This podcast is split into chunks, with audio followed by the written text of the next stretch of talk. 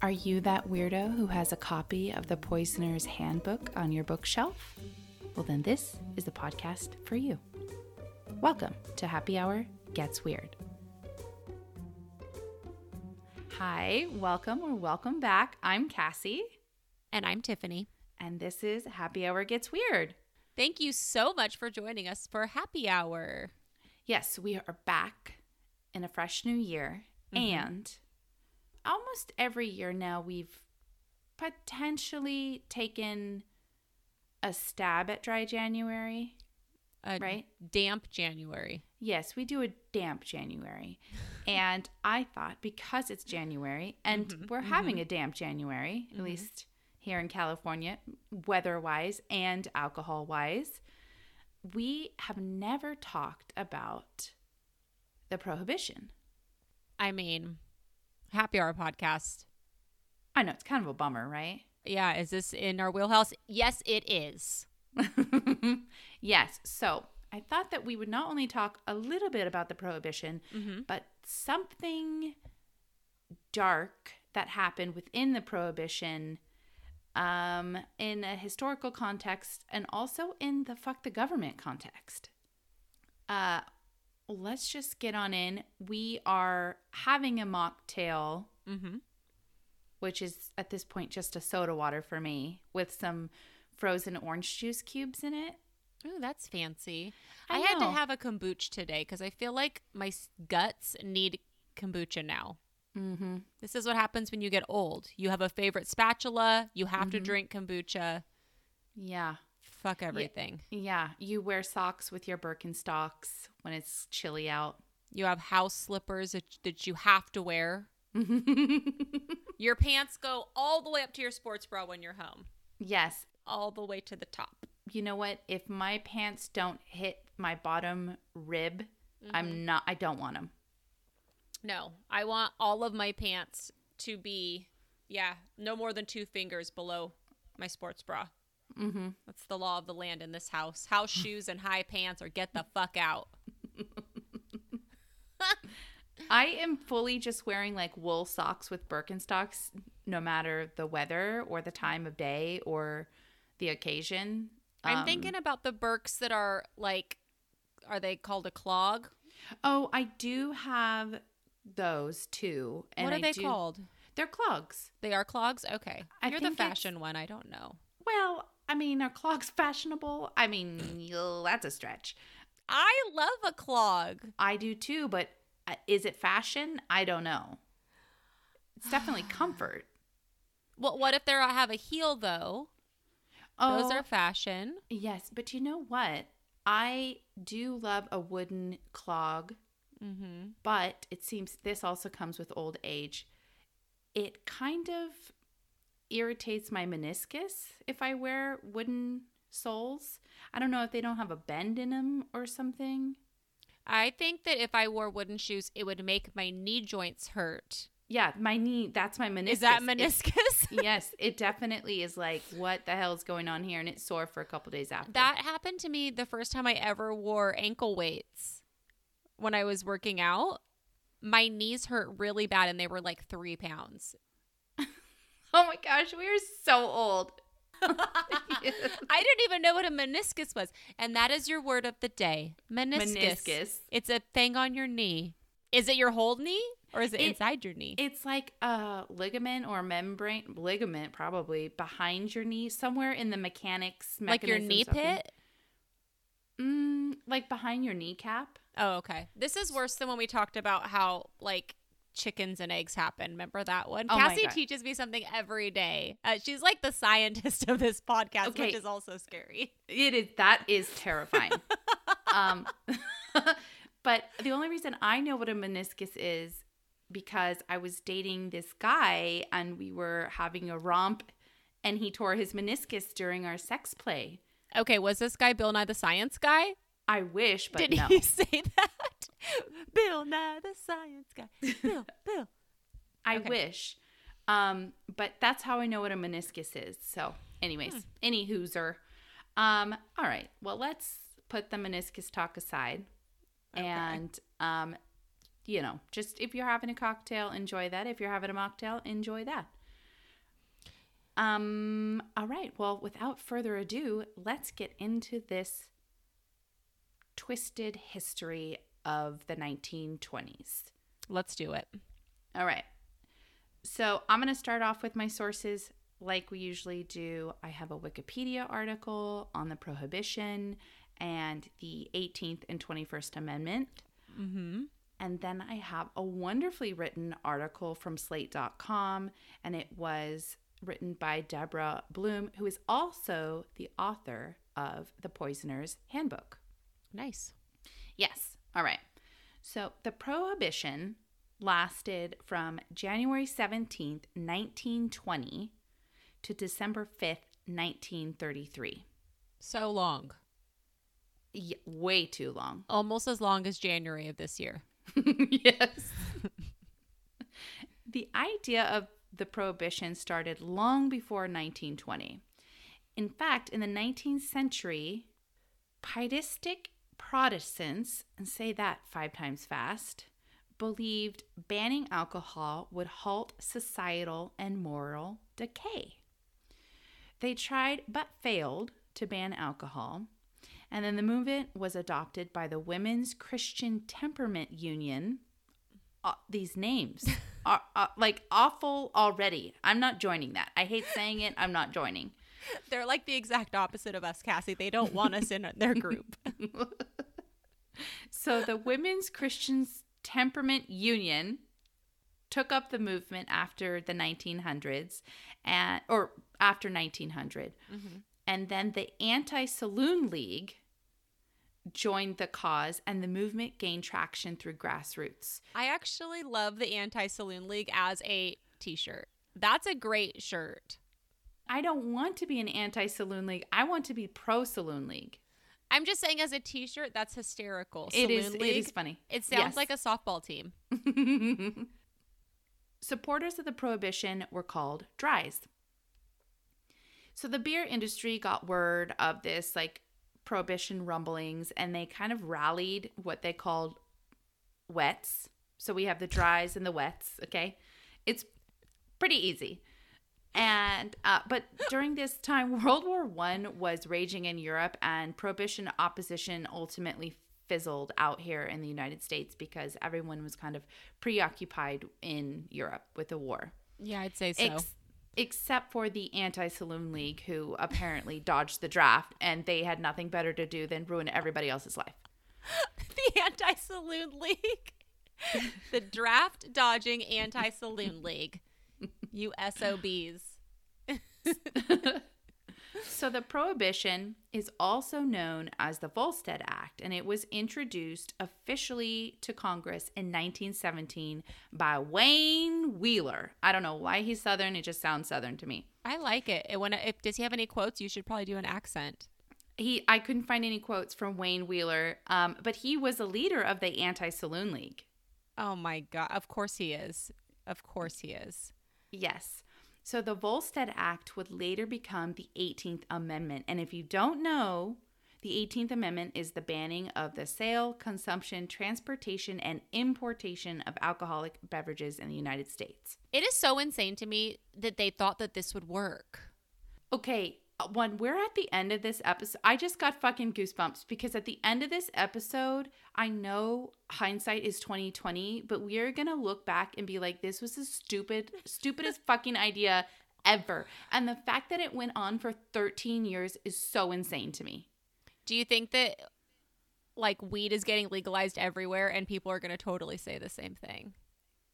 Like that we legalizing weed is a mistake. No, that having it ever. How did we ever think that having weed illegal was going to work? Yes, people are already saying that. Yeah. Just from a financial standpoint alone. Oh my God. Anyway, It's- sorry.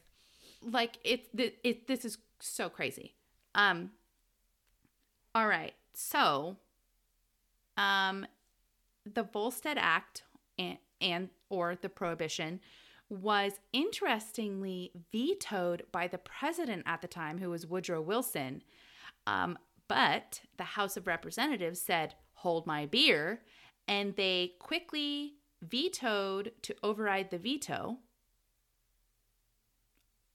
Oh, I'm sorry. No, they voted to override the veto. I just got excited about saying veto so many times. And then the Senate was like, okay, sounds like a good idea. So by January 17th, 1920, alcohol was an illegal substance nationwide. So Woodrow Wilson wanted to to be legal still. Yes. So they brought the 18th Amendment, the Volstead Act, to Congress, and the president was like, nope, this is not a good idea. I'm going to veto this. He's like literally hammered signing documents. Yes, exactly. And then the House and the Senate were like, actually, mm, we're going to vote this in. Sounds like a good idea. And interestingly, both, like, it wasn't, um, like a polarizing between the parties like Mhm. the majority of both parties wanted it so it wasn't like a one party thing uh, versus the other party both pretty much voted equally like a little bit over the middle Bipartisan. This is why you can't trust your government people. no no This, this, whole is episode is just Exhibit A. saying don't trust your government. exactly well the, one of the most fun facts that i learned is mm-hmm. the now we know the prohibition was really rooted in christian and religious beliefs it mm-hmm. was brought to congress by like in my opinion religious zealots but ironically the only legalized use of alcohol during prohibition was wine for religious purposes Oh my god, I bet more people went to church on Sundays. I bet. Let me get a little of that blood of Christ. Got the shakes. like I said previously, the Dries hoped prohibition would put an end to crime, um, saloon based corruption, which kind of sounds fun, um, family violence, alcoholism, and related diseases. And obviously, we're making, you know, this is a satirical podcast. We are not making light of alcoholism, the disease, or the diseases related to alcohol abuse in any way. This, you know, the road to hell is paved with good intentions. We say that all the time. And I do believe alcoholism is a problem, but I also think it's a symptom of a bigger issue that's not being dealt with, like mental health, uh, poverty, a- all those things. It's kind of like this is my opinion, but it is, it is alcoholism is like a symptom of like self medication of the public. Yeah, and I mean, alcoholism is obviously a serious issue, but making alcohol illegal to the entire population is not going to is not the best way to solve that issue, obviously. No. And if you just think about it like from like I guess a medical standpoint up until this point, like I don't really think people drank water. They were mostly drinking ale in the 1800s, so it's like you have a h- entire civilization that is like maybe physically dependent on alcohol and you're like, "Well, we don't really like it. So figure it out." Yeah, I wonder how much clean drinking water there was in the 20s. We still have places that don't have clean drinking water. Yeah, probably not a lot. What were people drinking? Milk? Hard apple cider by Johnny Appleseed. this is the history that I know. this is a true history fact. So the Dries believed basically alcohol was responsible for the breakdown of society. Okay. Um, in the beginning, some studies indicated alcoholism and alcohol related diseases declined in the short term. However, it only took a few years for organized crime gangs to create and take over the black market of distribution, importation, and consumption of alcohol. And this is n- widely known as bootlegging. After bootlegging started, all fucking hell broke loose. And if you're interested in organized crime, listen to our series about the mob in Vegas. Mm-hmm. Mm-hmm. Was that a good plug? Yes, it was an amazing plug. By the mid 20s, people hadn't stopped drinking. In fact, the prohibition seemed to give birth to a multi million dollar black market and the American mafia as we know it. So basically, the prohibition invented the mafia or created The need for the mafia, the job for the mafia. exactly. There's always going to be something that fills that hole. Yes. There were 100,000 to 300,000 speakeasies throughout the country and over 30,000 just in New York alone. Um, can I can I en- enter a fun fact? Yeah. The term speakeasy did not originate during the prohibition. Mm. Did you know that? No. According to prohibition.themobmuseum.org. it came from the two word phrase speak easy, coined by an American journalist whose name was Sam Hudson. So he wrote in his 1909 book that while he was in Pittsburgh, there was this liquor licensing law that reduced the number of taverns. So there could only be 96 taverns in Pittsburgh, apparently Okay. which I guess is kind of like the modern day equivalent of like your liquor license. There's always like a limited amount of liquor licenses, right? Mm-hmm. So when he was at one of the taverns, there was an Irish bartender who um, was illegally selling alcohol because they didn't have the license. There was like there was too many taverns, and Uh-huh. so that uh, bartender, who was an elderly Irish widow, uh, whispered to one of her patrons, "Speak easy now. The police are at the door." In her Irish brogue, and when he put that in his book, it kind of coined the phrase of, or the term "speakeasy." I love it. Yeah, so basically, the term "speakeasy" was invented by a lady bartender. Oh my gosh, I love it. Now, the the mid 20s were getting pretty tumultuous. Um, it was post war, and there was no alcohol. So all of these um, soldiers and military members came home to like a dry country, which I'm sure They're like, "What the fuck? and they were like, what did we fight for? Juice? I don't think so. What did we fight for?" um and and and opposition to the prohibition was manifesting all over the nation for multiple reasons so firstly like i said um this was the post-war and everybody was coming home they had spent a ton of money on on the war and people believe that banning the sale of alcohol basically we missed out on millions of tax revenue at a really pivotal financial time in the United States. Some historians even place blame on the prohibition for paving the way for the Great Depression. Yeah, probably didn't fucking help. Exactly. Maybe it would have only been a okay depression instead of a great depression. Kind of, sort of. A meh depression. Yeah. Um, and then, secondly, many believed that it wasn't right that a very small group were imposing their religious beliefs on the rest of society. Amen, sister. which I am like, eh, that that makes sense. Like because I don't like something doesn't mean I'm gonna like ban it from everybody else. I just don't partake. It doesn't make any sense. Um, and crime was higher than ever. Organized crime was totally taking over. There was blood in the streets. Uh, the mob was stealing, making, and selling alcohol.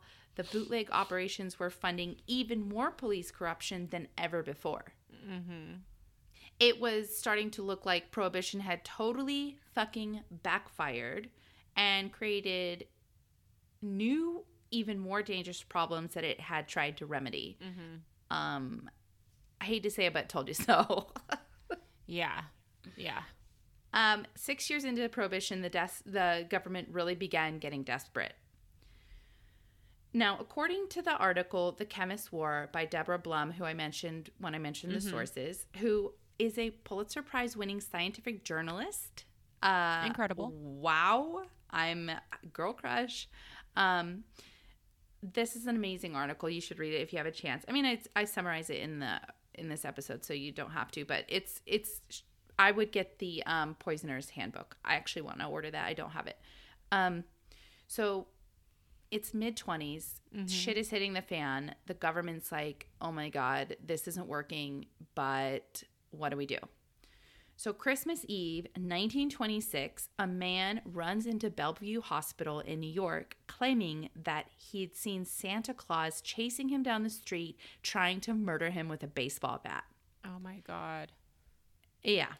Uh, clearly, the man was intoxicated, But this wasn't anything new for the doctors and nurses at Bellevue. During Prohibition, drinking bootleg whiskey and gin was super risky. Mm-hmm. Alcohol poisoning of some kind was fairly common. Yeah.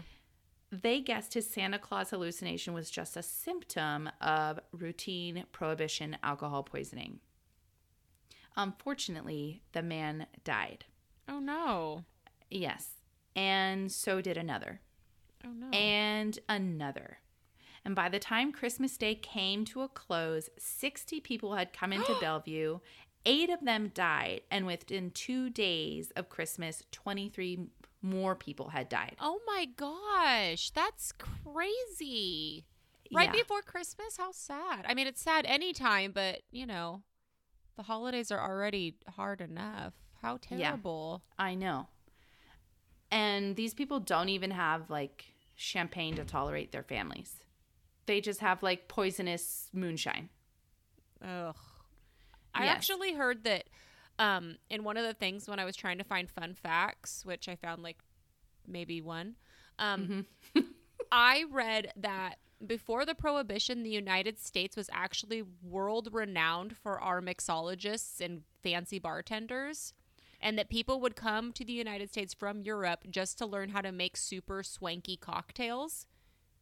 Like that was what we were known for. But then because of prohibition, all of that went away and really skilled bartenders had to either get new jobs or they had to move like to Europe if they wanted to continue bartending in the same fashion they were accustomed to, which I thought was really interesting. I didn't know that the US was such a badass at bartending, but we should have known.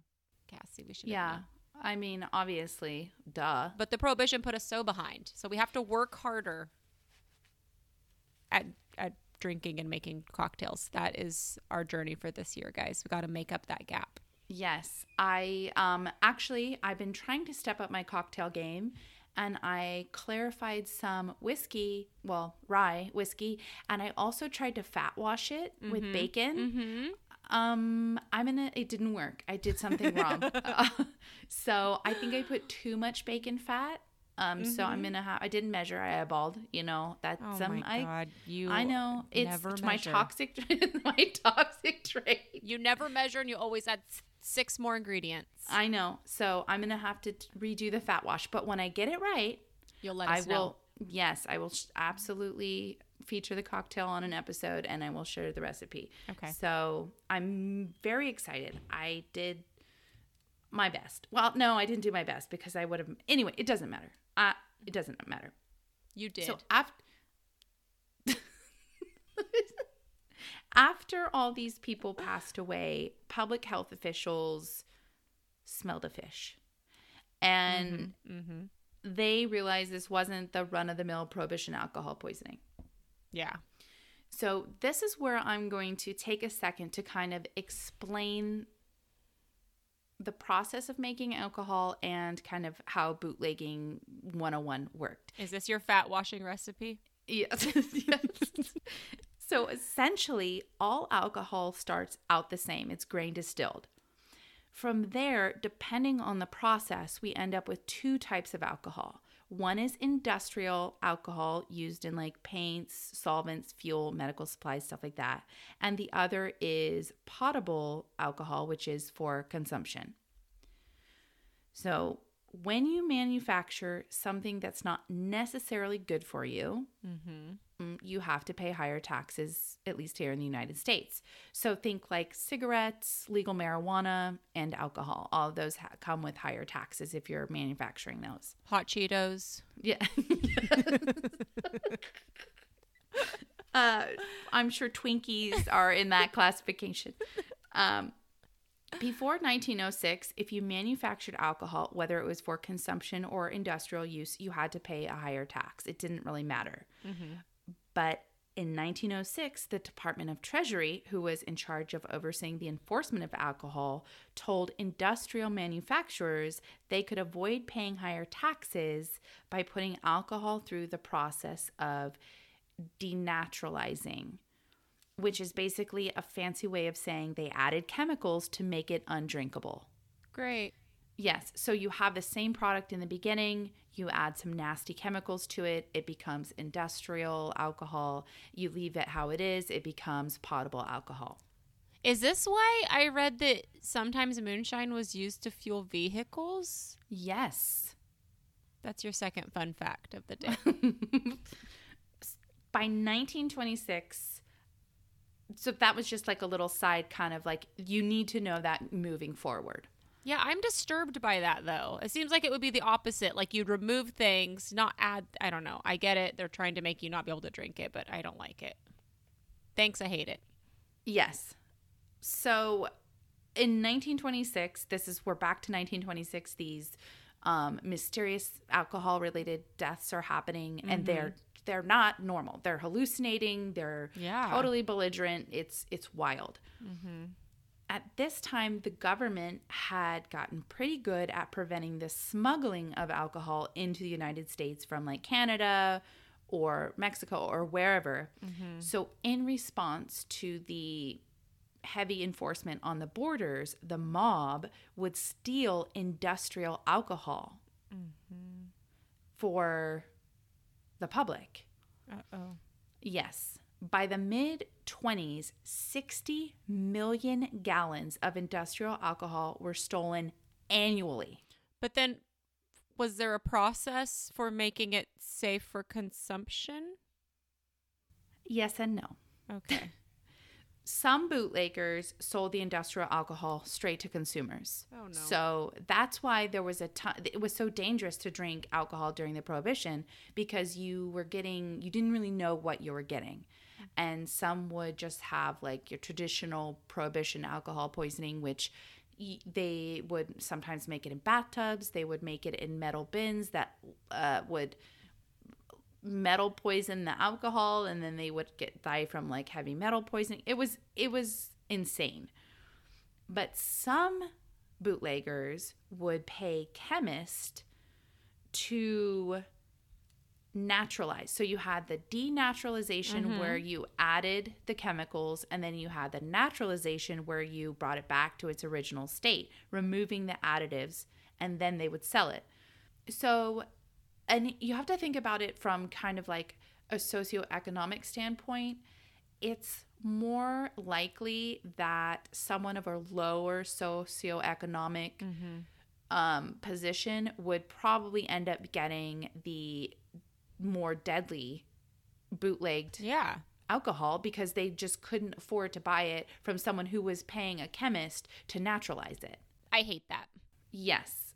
It's a terrible situation. It is everybody is sick. Yeah. Everybody is sick. The government is halfway into an unsuccessful prohibition and that they thought that would solve the country's all the country's problems, right? Um, well, they decided to double down Great.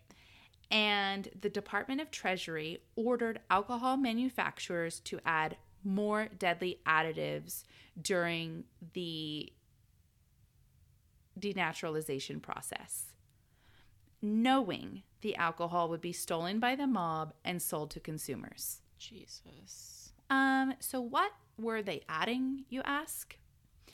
Uh, let me run down this little list of additives kerosene, bromine, which is basically strychnine, gasoline, benzene, iodine, zinc, mercury salts, nicotine, ether, formaldehyde, chloroform, carbolic acid, and acetone.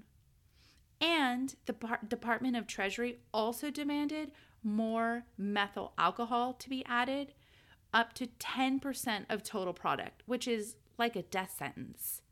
And most of the time, it was the methyl alcohol, the high content of methyl mm-hmm. alcohol, mm-hmm. that would ended up killing people. Honestly, it kind of sounds like all the ingredients that were in old timey douches, but um, Also, a Twinkie. also in Twinkies. No, wait, no, I'm kidding. I, hostess, kidding, I love Twinkies, you. we love you. No, we love you. We love you. Send us Twinkies. That is so um yeah, that's pretty evil cuz you're right. They knew what was going to happen. Mhm. They knew. They knew. They absolutely knew.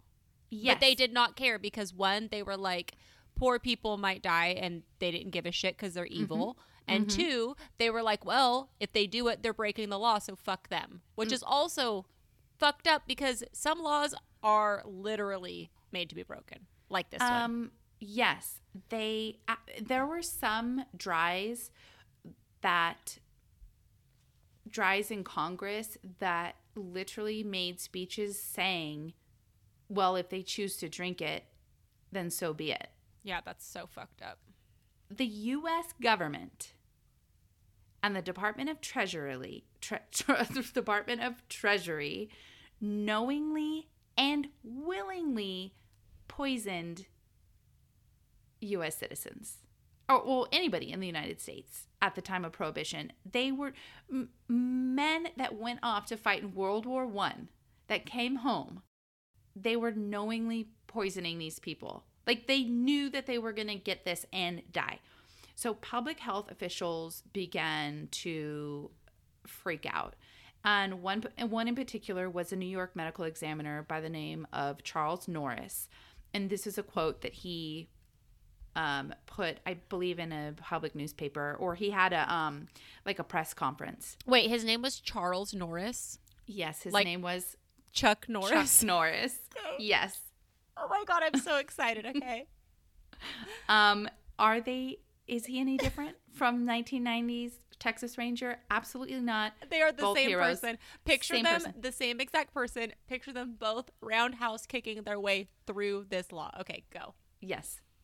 Quote The government knows it is not stopping drinking by putting poison in alcohol, yet it continues its poisoning processes, heedless of the fact that people determined to drink are more daily absorbing that poison.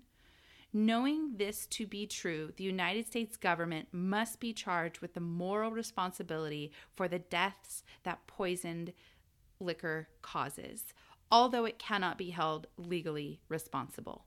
So basically, the government was like, yeah, they're poor, they're drunks, we don't care, we're going to do it anyways, and what are you going to do about it? Fuck off.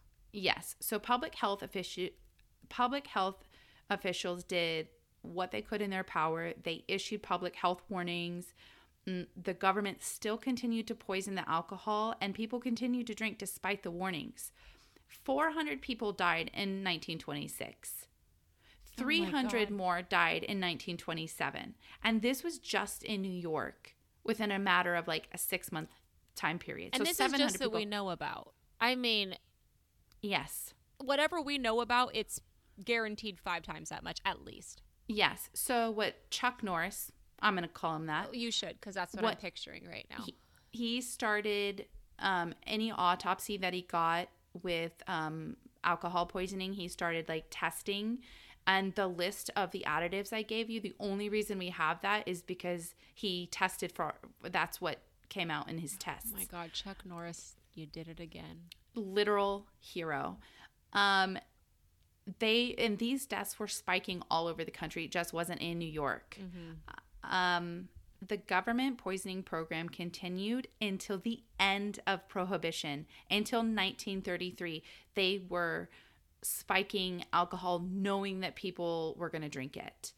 Um, now the 18th amendment which was the prohibition was repealed by the 21st amendment which is ironic because in the united states you can drink when you're 21 um, and prohibition ended on December 5th, 1933. And it is estimated that te- at least 10,000 people died as a result of the government poisoning alcohol. Basically, it was an extermination, in my opinion. So messed up. That really, really bothers me. Mm-hmm.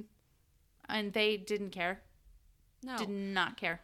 I mean, stuff like this you might look at and be like, this was a long time ago. Who cares? Blah, blah, blah. But this sort of thing is still totally relevant today. For example, right now in the United States, there are things that it is legal for us to ingest as Americans that in Europe it is illegal for them to put in food. Mm-hmm. And that's not even, and that's just food alone. There's the cosmetic industry. Yeah.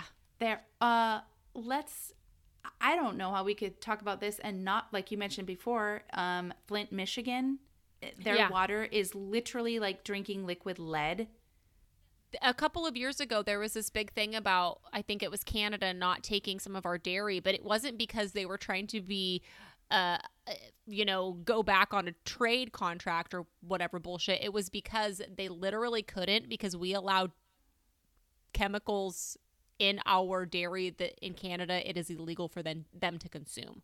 Yes there are so many toxins in our food, in our makeup, in our beauty products, in our in our clothes, in our clothing. In California, we have a law that you have to label something if it has a car if it's made with carcinogens. Literally everything is labeled. Did this I may cause Yeah.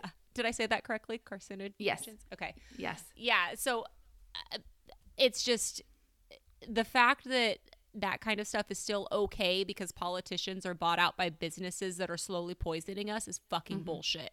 Mm-hmm. Absolutely, hundred percent. It's crazy. It's fucking cuckoo crazy.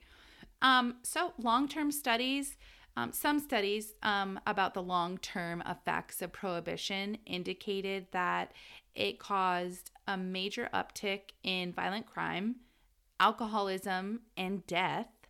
Like I mentioned before, something it paved the way for the Great Depression. It definitely gave birth to the mob and the black market as we know it. It, I mean, the black market these days are very different from bootlegging then. You know you have the sex trafficking is part of the black market. You have um exotic animal black market that's very big. You have the drug trade which is also part of the black market. But it basically was invented for the most part at least in the united states during prohibition um, once they figured out how to illegally bootleg alcohol, they just used it as a blueprint for everything else to follow. Yeah. In my opinion, the prohibition is a good example of why we shouldn't let a small group within society make the rules for the rest of us. Um, because it can be disastrous. Because where there's a will, there's a way. And if I don't want to live your lifestyle, I'm not going to. Exactly. Um, and I think we should learn from history, otherwise, we are doomed to repeat it. Yep. Legalize weed. We're all going to make so much money from it. A hundred percent. And also, um, I'm really upset. I thought this was going to be more fun, if I'm being honest. I'm a little bit upset. I'm upset. I'm mad at the government. And I'm just thinking about how now the equivalent of what they did during Prohibition is all of the junk food that's full of yoga mats and fucking tennis shoes. And they don't care because, once again, they're like, oh, people without a lot of money buy that stuff. I'm the people Um, without a lot of money buying that stuff. I'm pissed. Yes. Yes. Um, do you know how many five dollar footlongs I ate when I was in college that had yoga mats in it? Like, that's my entire life. Is Yeah. five dollar footlongs and Mad Dog 2020. I didn't even have a glass of water till I turned 32. I don't think I drank the recommended amount of water, yeah, until I hit my thirties. I literally had somebody just say, "Have you ever been so dehydrated?" And I was like, "I'm going to stop you there." I had four glasses of water in my 20s. I don't I literally probably had a glass of water a day in my 20s. I don't even think maybe I did that. Honestly. I think I got my water by absorbing it through the shower. Osmosis. if I did and I didn't even shower every day. So when did I get my water brushing my teeth? I was just hoping for like a humid day once a month. What t-shirt contest with the only source of water I got? Just kidding. I was never in a what t-shirt contest. Oh, that'd be cool though. Oh my gosh. Yeah, I know. I'm surprised. Like, we are relatively lucky that our faces don't look like catcher's mitts because we didn't drink water for the first 20 years of our lives. Water wasn't a thing. Nowadays it's like you need water. You don't feel good, drink water. Your skin's bad, drink water. Your boyfriend's annoying, throw him in water, drown him. Like it's like we didn't have water. Water No. wasn't a thing. It wasn't. And and it didn't become a thing I feel like to like our generation because my mother-in-law grew up in um, a town on the beach and she's told me one time that when they would go to the beach like that's what they did as kids. They just went to the beach all day and they mm-hmm. had no sunscreen and they drank milk on the beach. yeah Grossest thing I've ever I was like, ew. And honestly, that makes so much sense to me.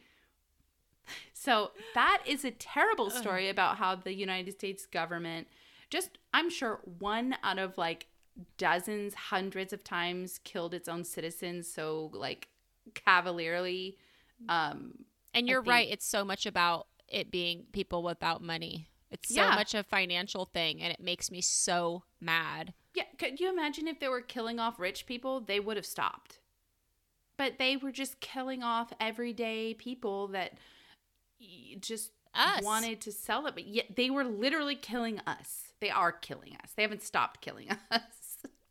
And if we're not back next week, We're in prison. we are in Guantanamo Bay. so, thank you so much for listening. We hope you um, found this episode interesting, if not enjoyable. You had to have learned at least three things about Yes. the knee, Yep. meniscus. Mm-hmm. Oh, here, last fun fact of the day. What? Most speakeasies were behind doors painted green. It was a code. Oh, wow. That's amazing. I didn't know that either. Knowledge bomb. Oh my gosh. We're you you're welcome. You are so welcome. We are just so giving, giving, giving, giving. We're just full of Information. yes. You heard it and- here last, folks. Thank you so much for joining us for happy hour or for uh, a happy hour that's a dry January happy hour. You can still have a happy Yes. hour. Yeah, of course. Um, Of course. Enjoy your month, and I I think that uh, with everything, it's always quality over quantity. So Yes. if you're having a damp January, just make a Yeah. fancy fancy cocktail. Tag us in your post. Oh my gosh, yes. Add smoke to it, fat fat wash it, Oh. clarify it, put some bacon in it. I don't care. Do something and tag us. Yeah, tag us in your fancy or not fancy. If it's just Mad Dog 2020 Banana Red in Yes. a jar, tag us in Or, that or too. if you're eating a five dollar footlong. Tag us in that. Yeah. Anyways, on that note, don't forget to love yourself Lock your doors. and listen to your gut. Cheers to that. Cheers to that.